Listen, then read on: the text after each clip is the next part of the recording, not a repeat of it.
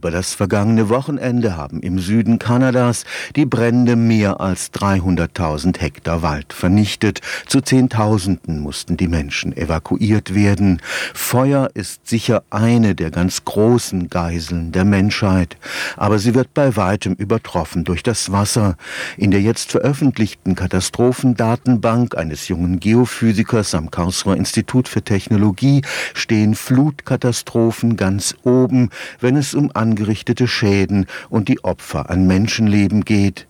Beispielsweise der Tsunami, der 2004 im Indischen Ozean wütete und auf einen Schlag 100.000 Menschen das Leben kostete. Der Australier James Daniel ist Experte für die Einschätzung von Naturrisiken.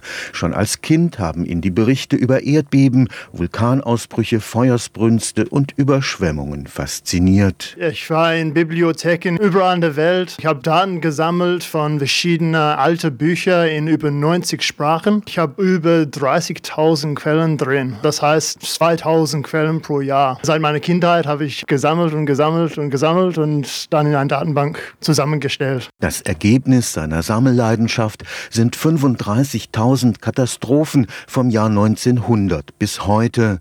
Fazit: 8 Millionen Tote, 7 Billionen Dollar Sachschäden. Dabei waren Hochwasser und Sturmfluten in den letzten 100 Jahren das Schlimmste, was den Menschen zustoßen konnte. 40% sind durch Hochwasser und dann nochmals dann 20% dazu durch Sturm und Sturmflut. Das macht 60% durch Wasser. Aber dann seit 1960, in den letzten 50 Jahren, hat das ein bisschen so umgeändert. Die Sturm- und Sturmflutschäden sind jetzt schlimmer geworden. Und dann ist es jetzt um die 30% von alle Schäden seit 1960 bis jetzt. In den Industrieländern betreibt man inzwischen verstärkt Katastrophenschutz und kann die Schäden dadurch begrenzen.